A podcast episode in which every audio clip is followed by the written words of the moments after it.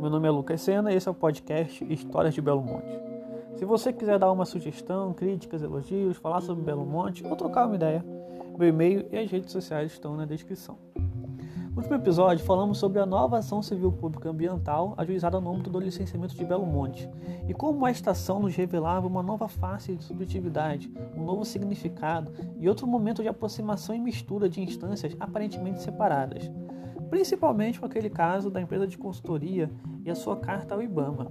A revelação também da reunião que teria acontecido antes daquela primeira documentada, que a gente tinha só indícios, mas não tínhamos informações diretas e tudo mais. Com o fim da análise dessa ação, o próximo passo é falar sobre o despacho judicial que julgou a demanda ajuizada pelo Ministério Público Federal. A nova ação civil pública ela foi protocolada no dia 16 de abril de 2007, com pedido de provimento de liminar, ou seja, aquela decisão que precisa ser tomada de forma rápida para evitar um dano irreparável ao objeto jurídico que cerca a demanda. Pois bem, as demandas iniciais dessa ação foram julgadas por um despacho publicado no dia 18 de abril de 2007. Lembrando que as datas são importantes para conseguir reconstruir a sequência de eventos que aconteceram no licenciamento e conseguir trazer alguma forma de sentido ao emaranhado de documentos, relatos e acontecimentos que cercam o licenciamento de Belo Monte. Pois bem, a decisão começa com um relatório, narrando os fatos que o MPF trouxe e falamos nos últimos dois episódios. Para não sermos repetitivos, vamos diretos para a decisão, a qual, por ter sido em sede liminar, não é uma sentença, ou seja, não é uma decisão definitiva, e sim um despacho. Uma decisão que produz efeitos no mundo da vida, mas pode ser voltada atrás, por assim dizer, num tempo futuro. Como exemplo, a gente pode pensar naquela primeira suspensão de Belo Monte. O procedimento foi suspenso por uma decisão liminar, a qual foi derrubada na própria primeira instância federal de Altamira, quando do julgamento definitivo. Por mais que não seja ilegal a concessão de medida liminar sem ouvir a parte contrária, e o pessoal do direito chama isso de inaudita altera par, achando que traduzir tudo para o latim vai trazer mais credibilidade para o negócio, o juízo começa sua decisão falando que, abre aspas, considerando que vislumbra a necessidade de oitiva da parte ré antes da análise de concessão da liminar, intime-se a Eletrobras a se manifestar acerca dos termos da inicial no prazo improrrogável de 72 horas. Fecha aspas. No mesmo prazo, mandou a Eletrobras encaminhar informações sobre todos os estudos feitos até então. Lembrando que, segundo a ação do MPF, estes estudos não poderiam acontecer antes da expedição do termo de referência. E, abre aspas, em particular sobre as atividades que serão realizadas na região nos próximos meses, inclusive ata da reunião de 17 de 4 de 2007. Fecha aspas.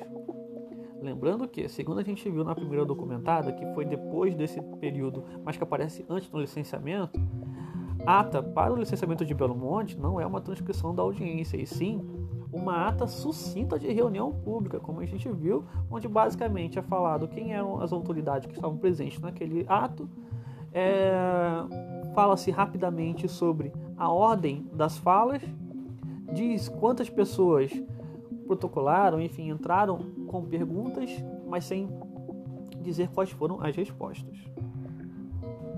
Fecha aspas. Aquela reunião, essa reunião de 17 do 4, que o juiz está citando para trazer a ata, é aquela que sabemos que agora que aconteceu, mas que não tinha sido documentada no sentido de ingressar no licenciamento. Isso é bom repisar. Interessante ver como as instâncias não são separadas. Como mesmo uma reunião que não entrou no licenciamento se constitui, naquele momento, uma espécie de iminência parda no licenciamento. As falas, as decisões, os ofícios, todos fazendo menção em algum momento, talvez pela percepção de não ser algo inofensivo, talvez pela percepção de ser o que, sei lá, o Bourdieu chamaria, Pierre Bourdieu chamaria de hábitos. Seria um ato comum ao licenciamento desse porte, não sei. Talvez pela percepção de se constituírem no que o MPF falou na petição inicial da estação sobre seu caráter de, abre aspas, elemento desinformador da sociedade. Por mais importante e consolidada que seja a vontade política por trás do empreendimento, Mesmo assim, a arena da opinião pública local de Altamira, de Vitória do Xingu e municípios próximos é um local importante de disputa de significado. Os espasmos sociais, como a gente trouxe nos outros episódios, acontecendo passo a passo. A leitura do licenciamento e agora escrever dá até uma ansiedade, uma sensação de uma intransponível e imparável, de uma força desse tipo, o trem de um determinado significado chegando mais perto, reunião por reunião. Seguindo, o juízo também requisita a Eletrobras, no mesmo prazo, cópia do contrato barra convênio firmado com o escritório de consultoria, fecha aspas. Aquela mesma empresa que mandou a bendita carta. No próximo item do despacho, intima o IBAMA para que, no mesmo prazo de 72 horas, esses três dias devem ter sido bem intensos. Lembrando que em 2007 não tinha WhatsApp, mal tinha Facebook, era tudo no MSN. Se você que está ouvindo esse podcast não sabe o que é o MSN, não me conte, porque eu não quero me sentir tão velho assim. Grato.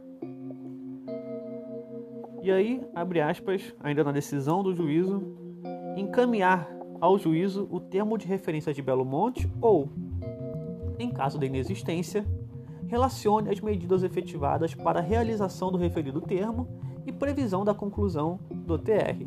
Fecha aspas. E se não obedecer a decisão? E se o juiz mandar tudo isso, mandar que a Eletrobras faça, mandar que o IBAMA faça, e ninguém responder? Aí, abre aspas, estabeleceu-se multa de 50 mil reais, a ser imputada pessoalmente aos servidores descumpridores das referidas requisições e separadamente ao órgão, além da imputação de responsabilidade criminal. Interessante a decisão falar sobre requisição. Para o direito, essa categoria se difere de um requerimento pela impossibilidade de recusa. Ou seja, se você é requisitado a fazer algo, baseado, claro, num dispositivo legal, você deve fazer aquilo. E assim a decisão termina. O procedimento não foi suspenso dessa vez. De qualquer forma, há uma constante nesse podcast. Por mais longínquo que o ato pareça, seu significado sempre é absorvido pelo licenciamento. E a partir daí algo acontece.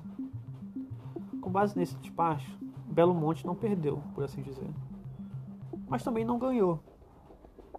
Como falei, esses três dias foram intensos. E como será que essa intensidade aconteceu?